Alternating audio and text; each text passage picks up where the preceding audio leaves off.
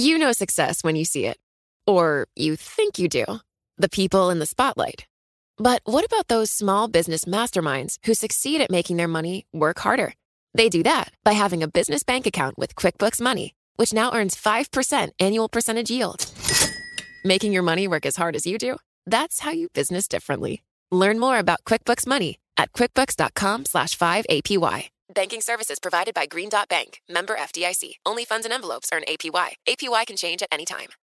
It can be hard to see the challenges that people we work with every day are going through. I'm Holly Robinson-Pete. Join us on The Visibility Gap, a new podcast presented by Cigna Healthcare. Download it wherever you get your podcasts. Collaborate for a greener future at the Bloomberg Green Festival, a groundbreaking celebration of the thinkers, doers, and innovators leading the way. From design and culture to technology, science, and entertainment. Hear from inspirational speakers and immerse yourself in climate solutions, July 10th through 13th in Seattle. Title sponsor, Amazon. Official airline, Alaska Airlines. Get 20% off using promo code radio20 at BloombergLive.com/Green Festival. There is no doubt we face a profound economic challenge. We now need stability and unity. I pledge that I will serve you with integrity and humility. The most important objective for our country right now is stability. Governments cannot eliminate volatility in markets. You're listening to Bloomberg UK Politics. I'm Lizzie Burden. And I'm Caroline Hepker. Welcome to the programme today. So, the backlash for Rishi Sunak's windfall tax is one of the top stories on the Bloomberg this morning. I know that you have spoken to Total Energies in the past, but I think it's quite fascinating. They're talking now about cutting investment in the North Sea. Yeah, when I was at the CBI conference in Birmingham, I spoke to David Bunch, the chairman of Shell's UK operations, and he said that Shell's going to have to reassess its £25 billion worth of investments in the UK because of the expanded windfall tax, which I thought, Caroline, was quite odd, given that only months before Shell was begging to pay more tax. Yeah, absolutely. So I think this is pretty important. So the energy profits levy that the government brought in, it's gone up to 35%. So now you're starting, the rubber meets the road. Businesses starting to actually react to this big change in policy. So look, that's sort of one of the big stories. But also we have to talk about the Labour win in Chester and the advent calendar of strike action. Bloomberg's Joe Mayes is going to join us on both those subjects. Yeah, is it really a win for Keir Starmer when this seat has been pointing Labour for a long time? It's no Tiverton, really. No, absolutely. OK, we'll get on to that in a minute. But firstly, green taxonomy. I know, don't squeal in horror at that phrase. It's a difficult one, but let's explain. Britain announced 2 years ago that we would develop a green taxonomy, following in the footsteps of the European Union's efforts. Basically, the idea is to provide a framework for what counts as environmentally sustainable investments. The idea is meant to help tackle greenwashing and boost the cash that goes into projects to alleviate climate change. But 3 prime ministers in a year means that when we get the UK plan and actually what shape it takes, we still don't know.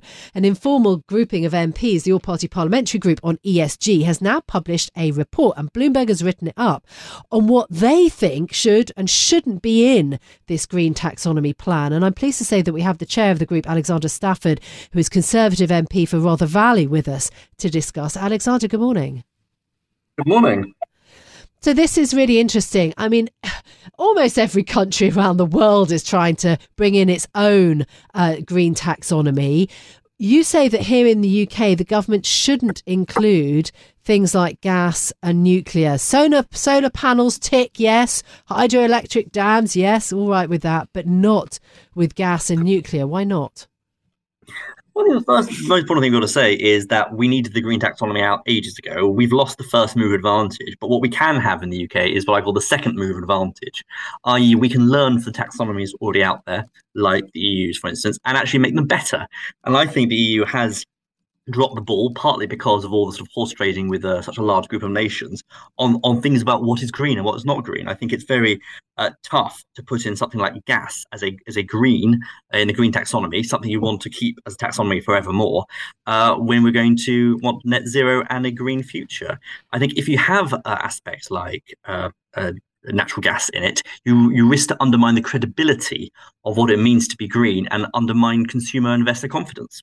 But Alexander, I was just reporting on your city minister, Andrew Griffith, telling us he wants a Brexit Big Bang 2.0, a deregulatory agenda. How does that add up with tougher standards on ESG? Well, I think it matches very nicely with it. We do need that bigger bang for the city. But what we want to do is, like, the whole world is going net zero. We need to get there quickly. We are the world's financial capital. Where we lead, other countries follow. And I think having a robust green taxonomy means that we can actually lead the way in what we're doing, and other countries come with us. This will put us on the map as the leading green financial centre of the world. But we must get it right. If we don't, and we fail to go in like the EU's footsteps, we're not going to have any advantage. We won't be the green financial capital of the world. But if we do get this right, we can have a really big impact, both for the economy, but also for the environment. I wonder how much support you detect within your Conservative Party for this. I mean, there's still a really vocal group of MPs within the Tories who blame green energy policies for the energy crisis. It's hard to call the Conservatives the party of green. Well, I think that's not exactly true. There are going to be a few loud voices who are always going to sort of dinosaurs who want to go back to how it used to be. But the majority of the Conservative Party environment, the Conservative Environment Network, for instance, is one of the largest caucuses, as we see at the moment with the current amendment, Simon Clarke's amendment on onshore wind. Majority of the party seems to want to go to this green future. And what I think is very important is, but when the whole world is going green, we get best advantages from it. And as we are the financial capital of the world, if we get the green finance right, with a robust taxonomy, then we can have leverage far bigger financial advantages for the UK. It's a win-win for us and a win-win for the environment. And Alexander, I mean, net zero was one of the central pillars of Boris Johnson's election manifesto, but Rishi Sunak didn't even plan to go to COP in the beginning, which really is symbolic. I have to wonder how much climate is Rishi Sunak's priority? Well, I mean, look what he's done. Look, in the sense that he issued the UK's green bonds a couple of years ago, which was an overwhelming success. So much so that when the minister was actually at COP this year, we were told that Egypt and a few other countries followed the green bond issuance because of what the UK did. I think it's clear with Rishi, he wants to make sure that we have a robust green future, but also a financially stable future. And I believe with a robust green taxonomy, we'd have that huge economic advantage. We've moved on from the days of eating tofu and sitting in caves, as the green movement is seen. Actually, the green movement now is seen as a forward-thinking, financially literate, robust, good business as well. And that's so important. Yeah, OK. In terms of net zero, though, I think there was a kind of real boost, wasn't there, from Glasgow, from COP26. But then when it came to a year later at COP27, the UK has set up these big picture goals in terms of reaching net zero, but actually the pathway to get there is still not very clear. And most of the critics around this issue say that actually in the last 12 months, one COP to the next, the UK didn't move very fast. And that's quite problematic, isn't it? That actually sometimes, you know, the big policy ideas and the big goal may be there, but the interim goals are not, and the realistic pathway to reaching net zero is still not there in the UK. Well, I think the COP last year was one of those moments of change where we really got put finance at the heart of climate change and dealing with climate change. And I think that was one of the biggest success of last COP with the TCFD. Obviously, we need to make sure our targets are robust and we actually work on them. We can't just allow it to slip. But there's more to be done. We've got to be honest about this. Going to net zero is not an easy task, especially against the headwinds, what's going on in Ukraine, what's going on in the financial system, what's going on with the energy crisis. But we need to have more robust targets. And that is why a green taxonomy and a robust green taxonomy is so important. So we can actually cut through the chaff and actually understand what we want to do. And we've found out this morning that Florida is going to pull $2 billion of assets from BlackRock over ESG. I wonder whether there's a danger of reactionary forces like in Florida.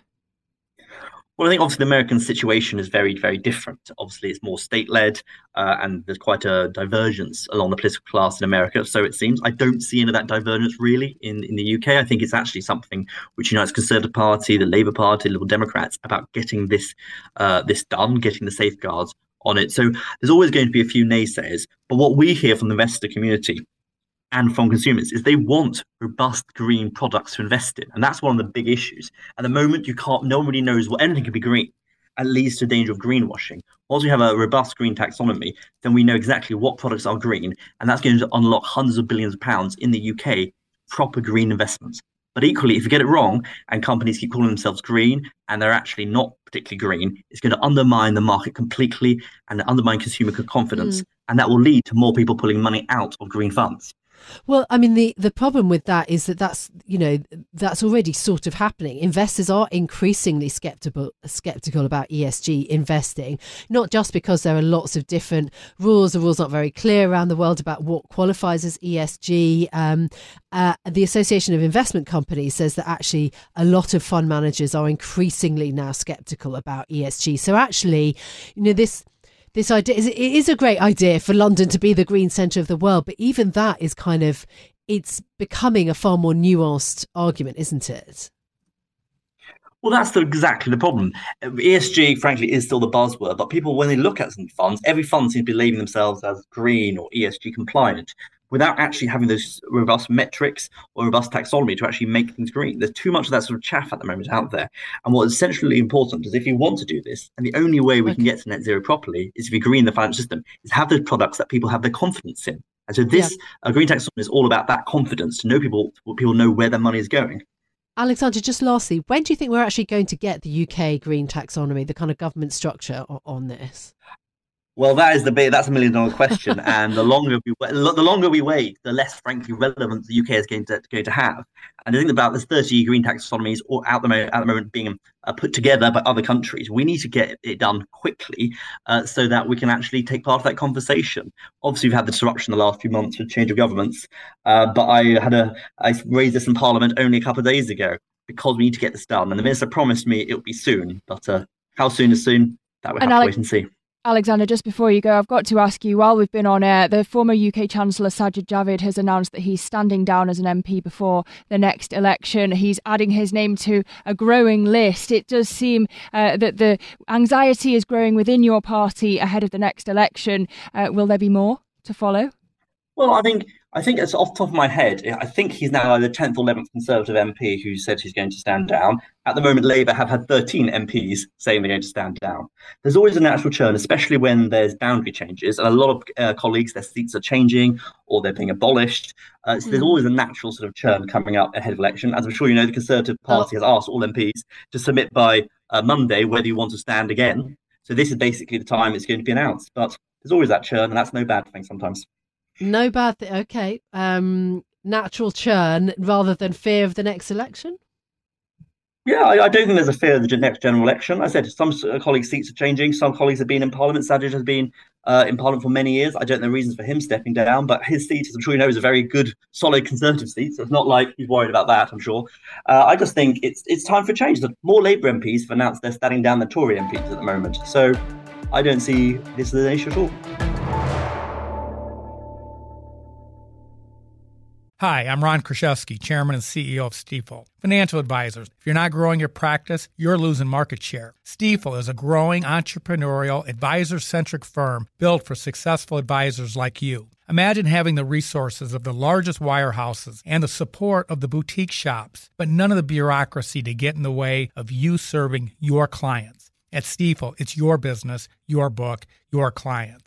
I always tell the advisors we're recruiting, I want you to come to Stifel and double or triple your business. Most of them laugh and shake their heads, but I'm serious. Don't take it from me. Take it from Stifel's #1 finish in J.D. Power's 2023 U.S. Financial Advisor Satisfaction Study. So there's a reason why 148 financial advisors joined Stifel last year. Come join us and find out why Stifel is the firm where success meets success. Visit www.choosestifel.com.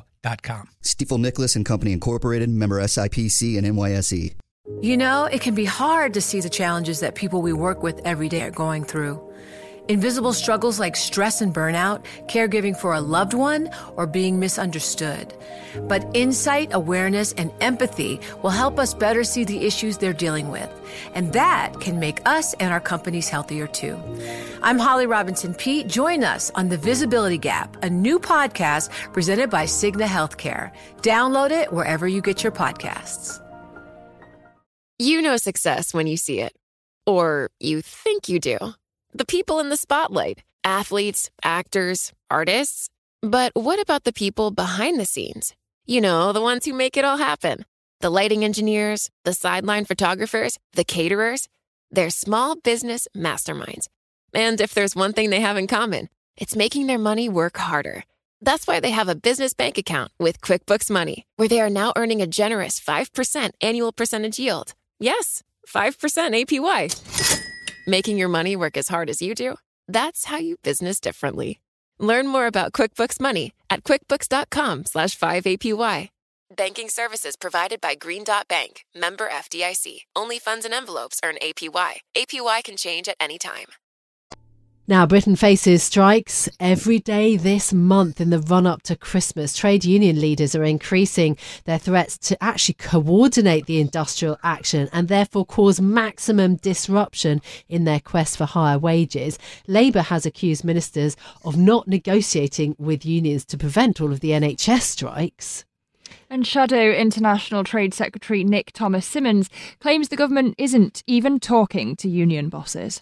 It's been the secretaries of state for health that haven't been engaging around the negotiating table. That's where the fault lies for not actually seeking to find a resolution to these matters. But there's still time. Meanwhile, workers from the rail network, buses, postal service, health sector and schools are among those staging workouts amid high inflation and government plans to rein in public spending.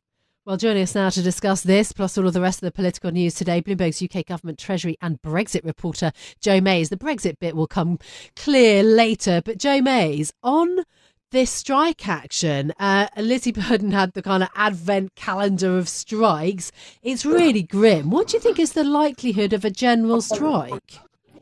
It is certainly grim, yes. I think the transport strikes are perhaps most damaging for the economy. We know we're going into this very busy Christmas period. Normally, you know, businesses, hospitality businesses would make most of their money in this period. So that's why it's so painful to them that this disruption is happening. In terms of a general strike, you know, it is quite possible. We already have so much disruption across sectors, and we're just seeing the kind of power that industrial action has, as in the 1980s, pushing for wage demands. And there's no sense of it going away and no sense of the government being on top of it. So, yeah, it is a likely prospect.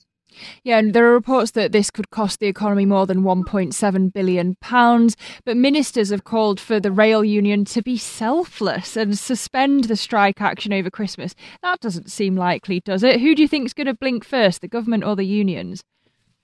Yeah, I don't see the unions blinking in that way. You know, they know they have leverage here. You know, this is how industrial disputes work. You know, you pick your moments for...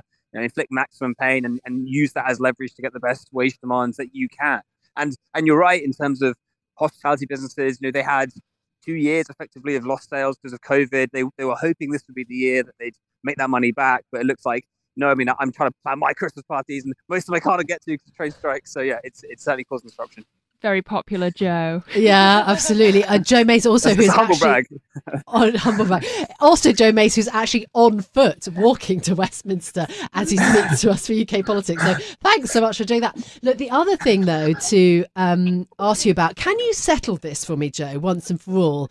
The argument between Mick Lynch and the Transport Secretary about who is in charge of actually agreeing pay deals with the rail strikers, who does have the kind of final say, as it were, in your view? So the Transport Secretary always says that they're not directly involved in the talks and that they're at a kind of arm's length to it. I always find that slightly odd in that they literally are the Secretary of State and you would have thought, you know, they can have ultimate say. So I think it's a bit of politics from the minister's side to say, look, you know, I can't actually affect things. You know, they can, and that they are ultimately in charge, but that they choose to have this arm's length kind of relationship so they can kind of have a kind of deniability about what's going on. So, yeah, I think that's the real state of play. And Joe, while we've been on air, the former UK Chancellor Sajid Javid has said that he's standing down as an MP at the next election. So adding to the list of MPs from both parties, I should say, who are doing so. But we were speaking to the MP Alexander Stafford earlier in the programme, and he said this is just natural churn. It's what happens before an election. Is that too generous, or is this a case of rats leaving the ship? it's natural that after 12 years of the Tories in power, you expect many of them to be wanting to stand down. But it's also the case that, as you kind of implicitly referenced, Lizzie, there's a massive poll deficit. Many of them want to stand down with dignity now rather than lose their seats at the general election. And also helps in terms of the jobs market. If you're looking to get a new career, you don't want to be part of the big massive MPs who lose their seats at an election. If you get in now, you can kind of line things up for the future. So, yeah, it's a bit of both. OK, a bit of both. All right.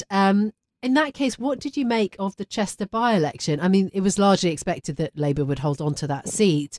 But then there's all the reading into, you know, how much the margin by which Samantha Dixon actually won. Yes, I think that result for me just confirms that the national polling is pretty accurate right now. And it is the case that Labour do have that strong lead. You know, you wouldn't be too devastated if you're a Conservative seeing that, because you know that, you know, there's still some time to go until an election. The whole point of the plan at the moment is, you know, steady the ship, hope the economy improves, and that could still happen. So you would never be expected to win a seat like Chester right now. So it's not kind of too doomsday for the Conservatives, but it does confirm what we know now, which is, yes, they are very much behind in the polls, and there's a big job to do for Sunak to turn that around. It does seem, though, that it'll put some wind in Starmer's sails. He, at Prime Minister's Questions this week, seemed to be... His lines seem to be far more developed than the Conservatives. He's looking pretty comfortable, given that he's been at the dispatch box far, far longer than Rishi Sunak now. Can Sunak catch up in time for an election? I think so much depends on that economic picture and whether it does improve into next year. Because there's a world in which it does, and insofar as if the Russia war in Ukraine perhaps, you know, abates faster than we expected and energy prices come down, inflation comes down, Sunak can then claim, look, you know, my plan worked. If that doesn't happen, you can't really see a route where they can overturn that massive deficit. So, you know, it's all about the economic context for me. And yeah, that's what Sunak has to hope improves. Yeah, I mean, having said that, I thought that, you know, the tone from some of the political coverage of late has been, you know, every day that is quiet, that is not panic stricken, is effectively a win for Sunak. Is that sort of where we're at going into year end?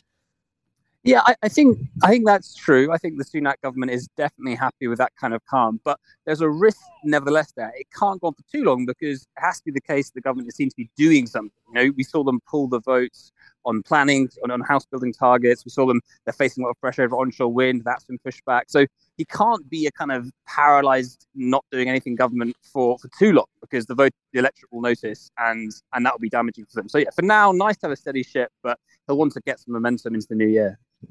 And Joe, Caroline promised that we'd talk about Brexit. It is the most controversial part of your title. But there's reportedly significant improvement in the relations between the EU and the UK. That a landing zone in the Brexit negotiations is possible in the next few weeks. This is according to Ireland's foreign minister. But there haven't been any major breakthroughs on the Northern Ireland protocol. So where are we at this point? Is this really a step forward? Yeah, I think we're in the world of, you know, technical talks going on in the background, and no public spats or disputes, and that kind of sound of silence is often a good thing in these kind of talks. It means we are getting somewhere. But the problem is there are still big political issues, such as whether the European Court of Justice should have, you know, governance over Northern Ireland.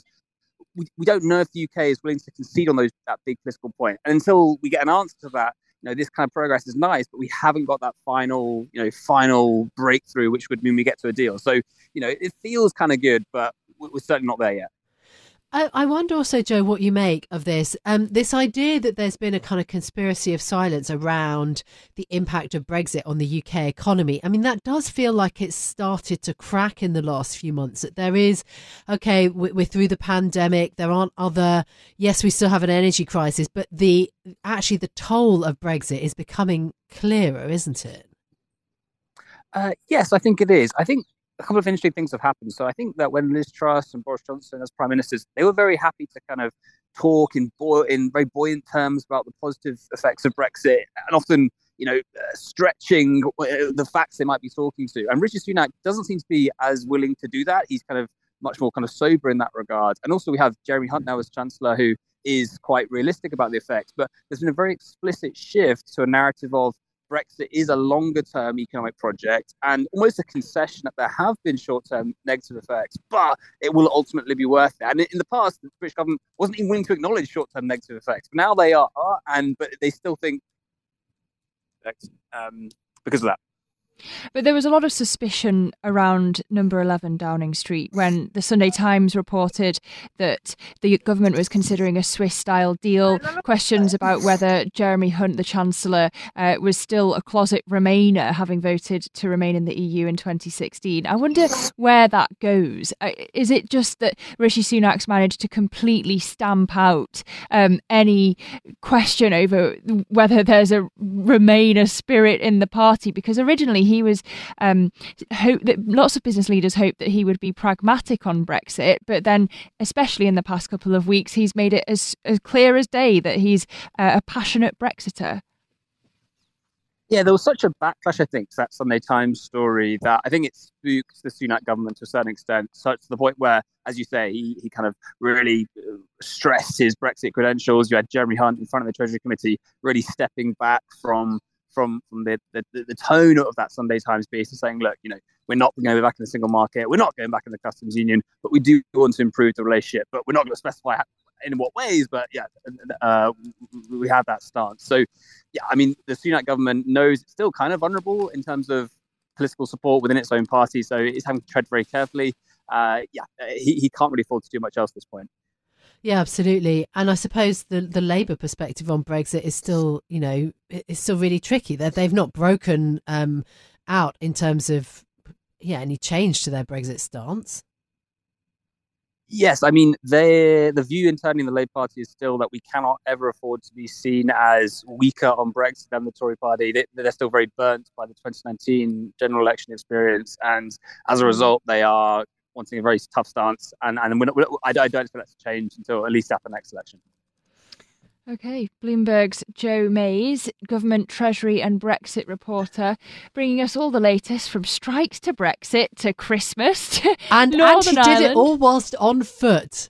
On the way to Westminster. Probably on the way to a party tonight. It's very popular. Ooh, well, have a lovely time. I mean, yes, I hope you do have a nice party because actually, you know, the Christmas period's not looking that easy. The strike action, apparently Black Friday footfall absolutely plunged. So people didn't buy as much as we thought. And they're not helping themselves, Caroline, because they're turning the lights off for part of it, aren't they? Is it on Oxford Street that's happening? Yeah, Oxford Street's only going to put the Christmas lights on for 8 hours a day. We've still got the massive Christmas tree in Trafalgar Square. Yeah, but how are we going to have the cheer? We need lights, Caroline. Yeah, we do. I do think I was a bit chagrined to learn that the lights wouldn't be on for that long. But hey ho, we have to make do, and we'll make do with being back next week, of course. So that's it for us today. If you did like the programme, don't forget to give it 5 stars so that other people can find it on Apple Podcasts, Spotify, or wherever you listen. This episode was hosted by Caroline Hepker and me, Lizzie Burden. It was produced by the audio engineer John Wasserman. This is Bloomberg.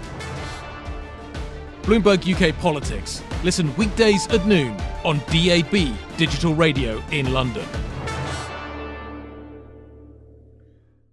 You know, it can be hard to see the challenges that people we work with every day are going through. Invisible struggles like stress and burnout, caregiving for a loved one, or being misunderstood. But insight, awareness, and empathy will help us better see the issues they're dealing with. And that can make us and our companies healthier too. I'm Holly Robinson-Pete. Join us on The Visibility Gap, a new podcast presented by Cigna Healthcare. Download it wherever you get your podcasts. The countdown has begun. From May 14th to 16th, 1,000 global leaders will gather in Doha for the Qatar Economic Forum powered by Bloomberg. Join heads of state, influential ministers and leading CEOs to make new connections, gain unique insights and uncover valuable opportunities in one of the world's most rapidly rising regions. Request your invite for this exclusive event at QatarEconomicForum.com.